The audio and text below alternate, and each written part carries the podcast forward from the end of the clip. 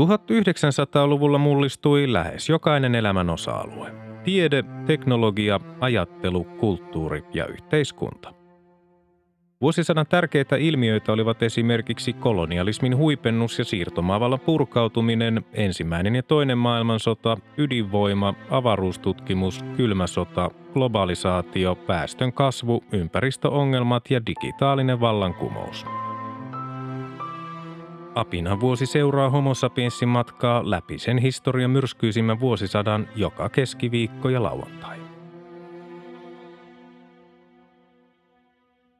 Vuosi 1990. Ensimmäinen tammikuuta sosiaali- ja terveysministeri Helena Pesola siirtyi kansaneläkelaitoksen johtajaksi. Hänen seuraajakseen tuli kansanedustaja Mauri Miettinen. Samana päivänä ensimmäinen tammikuuta kokoomuksen kansanedustaja Eeva-Riitta Siitonen siirtyi Uudenmaan läänin maaherraksi. Hänen tilalleen eduskuntaan nousi veteraanipoliitikko Tuure Junnila. 79-vuotiaasta Junnilasta tuli eduskunnan ikäpuhemies. Samana päivänä ensimmäinen tammikuuta SDPn kansanedustaja Reino Paasilinna siirtyi Yleisradion pääjohtajaksi. Hänen tilalleen eduskuntaan tuli apulaisprofessori Kai Kalima. Samana päivänä ensimmäinen tammikuuta Someron kunta siirrettiin Hämeenläänistä Turun ja Porin lääniin. 3. tammikuuta Panaman presidentti Manuel Noriega antautui yhdysvaltalaisjoukoille. 7. tammikuuta Pisan torni suljettiin yleisöltä turvallisuusvaaran vuoksi. 9. tammikuuta Tukholmassa Finnwooden telakalla korjattavana ollut risteilyalus Sally Albatros vaurioitui pahoin tulipalossa. Seuraavana päivänä 10. tammikuuta Time Warner Media-yhtiö syntyi Timein ja Warner Communications-yhtiöiden yhdistyttyä. Samana päivänä 10. tammikuuta Kiina lakkautti Pekingissä kesän 1989 mielenosoitusten tukahduttamisesta lähtien voimassa olleen sotatilan. Päätöksellä ei kuitenkaan katsottu olevan suurtakaan merkitystä, koska vain hallitusta tukeneet mielenosoitukset oli sallittu. 11. tammikuuta 200 000 ihmistä osoitti mieltään Liettuassa. 13. tammikuuta Azerbaidžanin Pakussa alkoi pogromi armenialaisia vastaan. Azerbaidžanin kansanrintaman mielenosoituksen jälkeen alkoivat hyökkäykset, joissa tapettiin 90 Armeenia ja parikymmentä neuvostoarmeijan sotilasta. 14. tammikuuta Maailmanpankin tilastosta ilmeni, että Suomi oli vuonna 1988 ollut bruttokansantuotteella mitattuna maailman kahdeksanneksi rikkain maa. Kolme rikkainta maata olivat tilaston mukaan Sveitsi, Luxemburg ja Japani. Kolme köyhintä olivat Mosambik, Etiopia ja Chad. 18. tammikuuta Bulgarian entinen puoluejohtaja Todor Zivkov vangittiin syytettynä valtionvarojen kavaltamisesta ja vallan väärinkäytöstä. Kaksi päivää myöhemmin, 20. tammikuuta, musta tammikuu, neuvostojoukot vyöryivät Pakuun Azerbaidsanissa palauttamaan kommunistisen puolueen vallan. 25. tammikuuta liikenneturva ilmoitti, että Suomen tieliikenteessä oli vuoden 1989 aikana kuollut 750 ja loukkaantunut noin 13 000 ihmistä, eli enemmän kuin kertaakaan 1980-luvulla. Syynä tähän pidettiin yleisen välinpitämättömyyden lisääntymistä. 26. tammikuuta STTK puheenjohtaja Jorma Reini nimitettiin valtakunnan sovittelijaksi helmikuun alusta alkavaksi nelivuotiskaudeksi. Edellinen valtakunnan sovittelija Teuvo Kallio siirtyi oikeusministeriön kansliapäälliköksi. 30. tammikuuta Puola jätti jäsenhakemuksen Euroopan neuvostolle. Seuraavana päivänä 31. tammikuuta Neuvostoliiton ensimmäinen McDonald's-ravintola avattiin Moskovassa. Toinen helmikuuta apartheid Etelä-Afrikan presidentti Frederick de Klerk salli Afrikan kansalliskongressin toiminnan ja lupasi vapauttaa Nelson Mandelan. 6. helmikuuta tilastokeskus ilmoitti, että Suomen bruttokansantuote oli kasvanut vuoden 1989 aikana 5 prosenttia.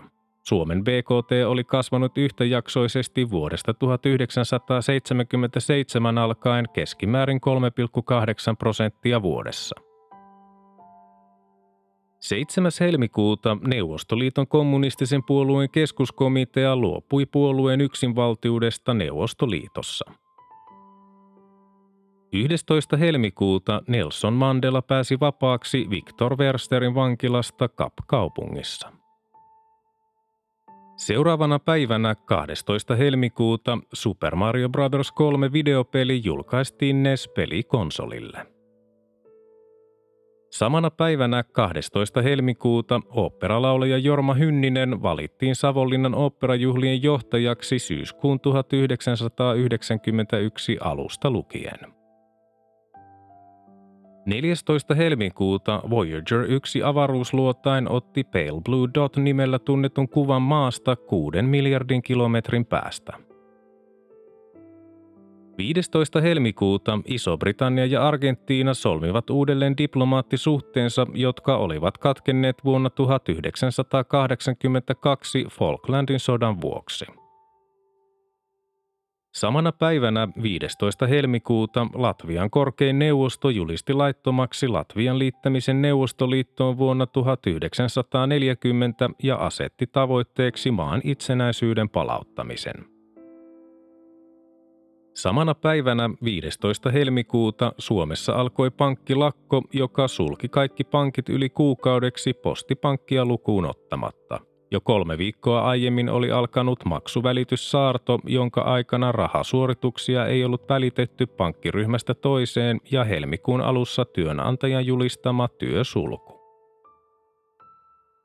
19. helmikuuta Tampere-talossa järjestettiin ensimmäinen konsertti, kun Juise Leskinen esiintyi keskeneräisessä rakennuksessa 40-vuotis syntymäpäivänään. Seuraavana päivänä 20. helmikuuta Iso-Britannia ilmoitti purkavansa Etelä-Afrikan vastaiset talouspakotteet.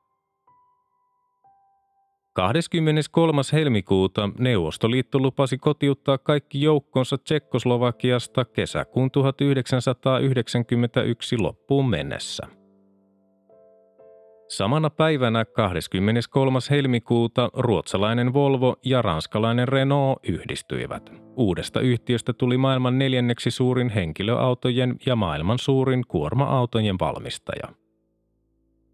Samana päivänä 23. helmikuuta Suomen kommunistisen puolueen edustajakokous päätti siirtää puolueen poliittisen toiminnan perustettavalle vasemmistoliitolle, mutta säilyttää itse puolueen.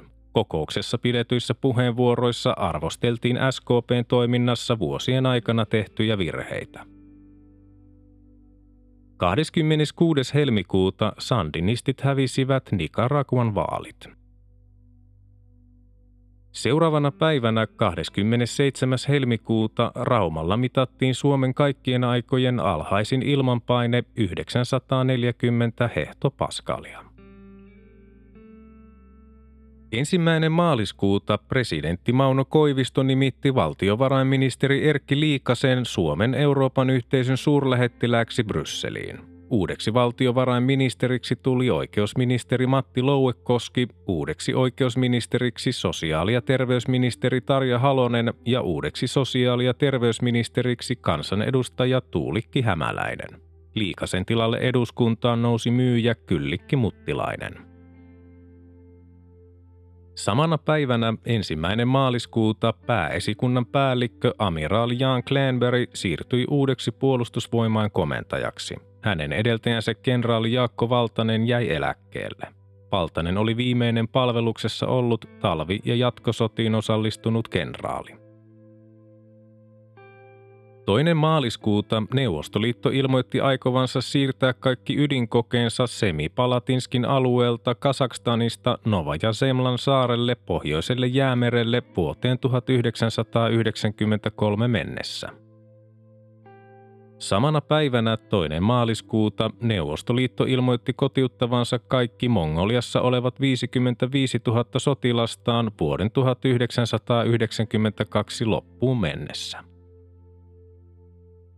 3. maaliskuuta oikeustieteen kandidaatti Esa Svanljung valittiin STTK uudeksi puheenjohtajaksi valtakunnan sovittelijaksi siirtyneen Jorma Reinin tilalle.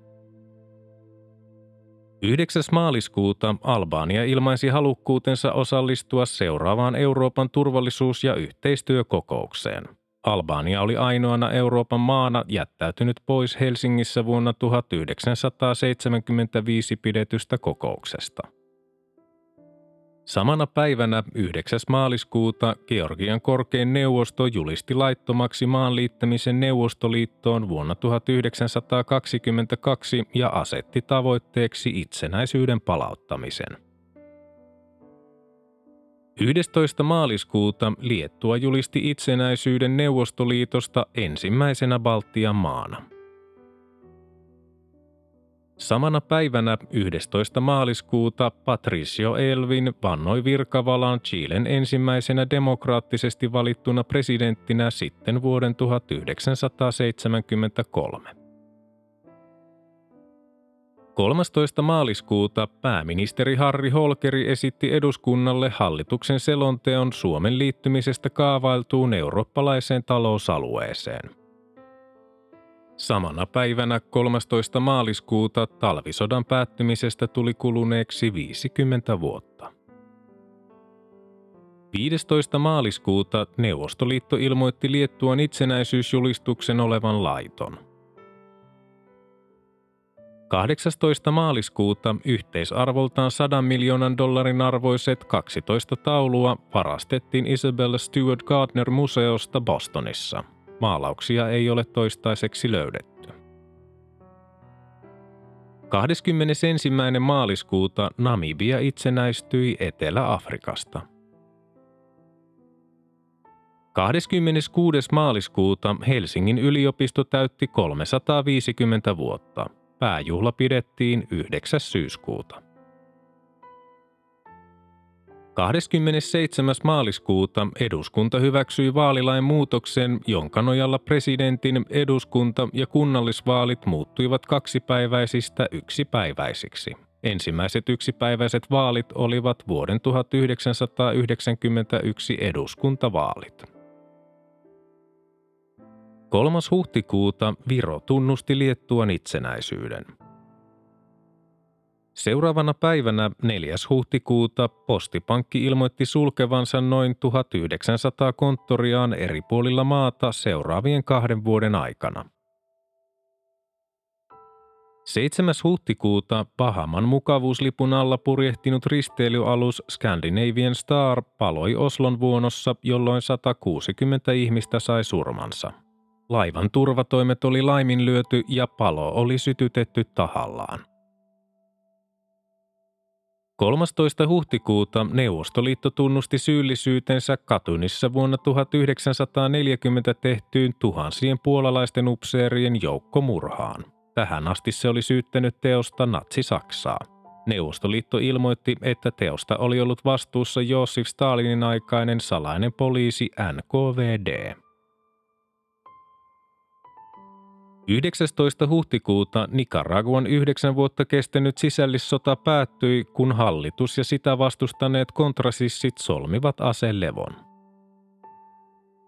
23. huhtikuuta Namibia liittyi YK jäseneksi, jolloin siitä tuli järjestön 160. jäsenmaa. Seuraavana päivänä 24. huhtikuuta avaruussukkula Discovery asetti Hubble-avaruusteleskoopin kiertoradalle. Samana päivänä 24. huhtikuuta eduskunnan perustuslakivaliokunta katsoi, ettei SKDLn kansanedustajien kauppa- ja teollisuusministeri Ilkka Suomista ja ulkomaankauppaministeri Pertti Salolaista vastaan syyskuussa 1989 tekemä tutkintapyyntö antanut aihetta jatkotoimiin eikä syytteiden nostamiseen heitä vastaan valtakunnan oikeudessa. Tutkintapyynnön aiheena oli ollut Suomisen ja Salolaisen toiminta Wärtsilä meriteollisuuden talousvaikeuksien yhteydessä. 29. huhtikuuta Suomeen perustettiin uusi puolue kommunistien ja kansandemokraattien muodostama Vasemmistoliitto. Puolueen ensimmäiseksi puheenjohtajaksi valittiin psykiatria-kirjailija Klaas Andersson. Suomen kansandemokraattinen liitto päätettiin lakkauttaa. Toinen toukokuuta ulkoministeri Pertti Paasio esitti Suomessa vierailleelle Iranin ulkoministerille Ali Akbar Velayatille Suomen virallisen vastalauseen kirjailija Salman Rushdille langetetun tappotuomion vuoksi. Paasio sanoi tuomion haittaavan Suomen ja Iranin välisiä suhteita. Iranin uskonnollinen johtaja Ali Khamenei oli helmikuussa uudistanut Rushdin tuomion. 4. toukokuuta Suomi ratifioi viimeisenä Länsi-Euroopan maana vuonna 1950 solmitun Euroopan neuvoston ihmisoikeussopimuksen. 5. toukokuuta Euroviisut järjestettiin Zagrebissa Jugoslaviassa. Italia voitti kilpailun Salvatore Toto Cutugnon kappaleella Insieme. 8. toukokuuta Nicaraguan kontrasissit alkoivat luovuttaa aseitaan YK rauhanturvajoukoille. 17. toukokuuta maailman terveysjärjestö poisti homoseksuaalisuuden sairauksien luettelostaan. Samana päivänä 17. toukokuuta Ruotsin arvokkaimpiin kirkkorakennuksiin kuuluvat 1600-luvulla rakennettu Katariinan kirkko Tukholmassa Södermalmin kaupungin osassa tuhoutui tulipalossa. Kirkko päätettiin rakentaa uudelleen. 22. toukokuuta Pohjois- ja Etelä-Jemen yhdistyivät Jemeniksi.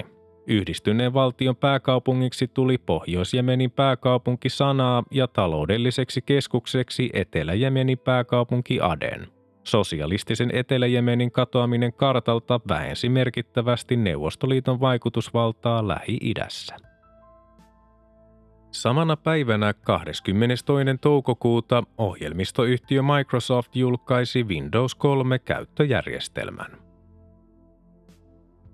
27. toukokuuta Burmassa järjestettiin ensimmäiset vapaat vaalit sitten vuoden 1960. Ne voitti Aung San Suu Kyin johtama kansallinen demokratialiike, mutta sotilashallitus kieltäytyi luopumasta asemastaan. 30. toukokuuta Helsingin Meilahdessa muurattiin tasavallan presidentin uuden virka-asunnon Mäntyniemen peruskivi – Talon oli tarkoitus olla valmis kesällä 1992. 31. toukokuuta presidentti Mauno Koivisto armahti 39 päivää syömälakossa olleet kolme totaalikieltäytyjää, jotka eivät olleet suostuneet varusmies- tai siviilipalvelukseen. Ensimmäinen kesäkuuta Yleisradion radiokanavilla toteutettiin uuden radiojohtajan Olli Alhon sommittelema uudistus. Entisten yleis- ja rinnakkaisohjelmien tilalle tulivat Ylen Ykkönen, Radiomafia ja Radio Suomi. Alhon mukaan kanava-uudistuksella, etenkin radiomafian perustamisella, pyrittiin vastaamaan tehokkaammin kaupallisten radiokanavien haasteeseen. Samana päivänä ensimmäinen kesäkuuta Mikkelin raastuvan oikeus vapautti vuoden 1986 panttivankidraamassa mukana olleet kuusi poliisia, joita oli syytetty taposta, kuoleman tuottamuksesta ja virkavirheestä. Surmansa saaneen panttivangin Jukka Häkkisen omaiset valittivat päätöksestä hovioikeuteen. Toinen kesäkuuta Yhdysvallat aloitti operaatio Sharp Edge-nimisen sotilasoperaation, jossa joukko Yhdysvaltain kansalaisia ja joitakin ulkomaalaisia evakuoitiin Liberiasta maan sisällissodan aikana. 4. kesäkuuta poliisi ja turvallisuusmiehet estivät opiskelijoiden mielenosoituksen Pekingin taivaallisen rauhan aukiolla vuoden 1989 mielenosoitusten tukahduttamisen vuosipäivänä. Aukio suljettiin kaikilta ulkopuolisilta. 5. kesäkuuta Neuvostoliiton presidentti Mihail Gorbachev saapui vierailulle Yhdysvaltoihin. Tavattuaan presidentti George H.W. Bushin Gorbachev julisti kylmän sodan virallisesti päättyneeksi. Samana päivänä 5. kesäkuuta yli sadan ihmisen ilmoitettiin saaneen surmansa Kirgisien ja Uzbekkien yhteenotoissa Kirgisiassa. Samana päivänä 5. kesäkuuta metsäteollisuusyhtiöt Rauma Repola ja yhtyneet paperitehtaat allekirjoittivat sopimuksen yhtiöiden yhtymisestä Repola O1 vuoden 1991 alussa. 7. kesäkuuta Varsovan liitto päätti muuttaa rakennettaan ja toimintatapojaan sotilasliitosta suvereenien valtioiden liitoksi vuoden 1991 alkuun mennessä. Päätöstä pidettiin loppuna Neuvostoliiton johtoasemalle. 8. kesäkuuta yhdysvaltalainen autoteollisuuskonserni General Motors, saksalainen Adam Opel AG ja Saab Valmet allekirjoittivat sopimuksen Opel Calibra urheiluautojen kokoonpanon aloittamisesta uuden kaupungin autotehtaalla Saabin malliston rinnalla maaliskuussa 1991. 11. kesäkuuta yhdysvaltalainen amiraali John Poindexter tuomittiin Iran kontraskandaalia käsitellessä oikeudenkäynnissä kuudeksi kuukaudeksi vankeuteen ja 250 dollarin sakkoihin. Poindexter oli toiminut presidentti Ronald Reaganin turvallisuuspoliittisena neuvonantajana ja oli seitsemästä jutun vuoksi oikeuteen joutuneesta henkilöstä ainoa ehdottomaan vankeuteen tuomittu.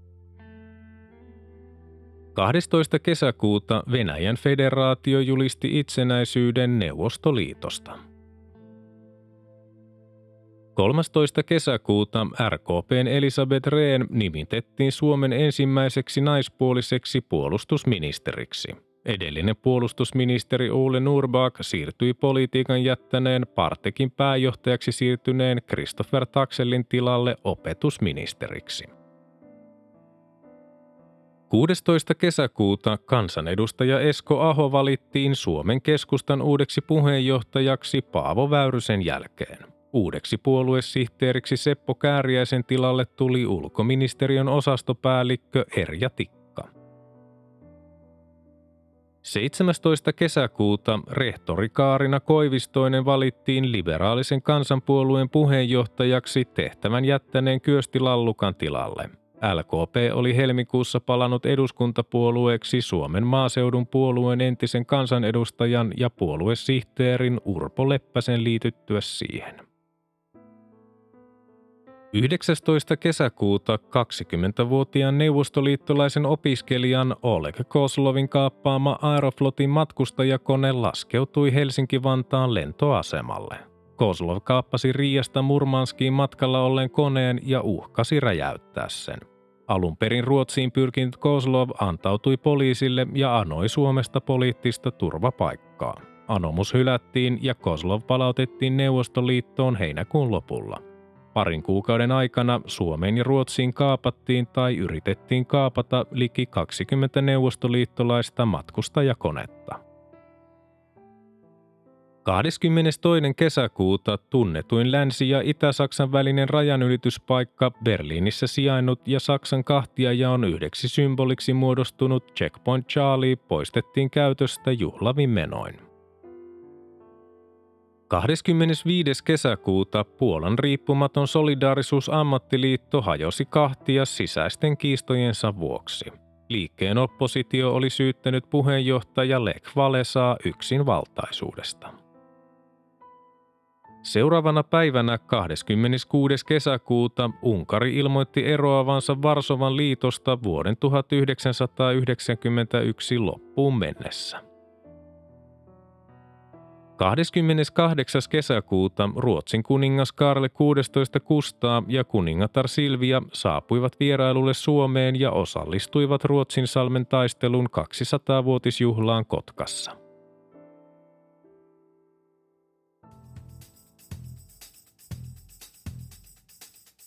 Tämä oli Apina vuosi. Homo sapiensin seikkailut jatkuvat taas seuraavassa jaksossa. Liitytään mukaan.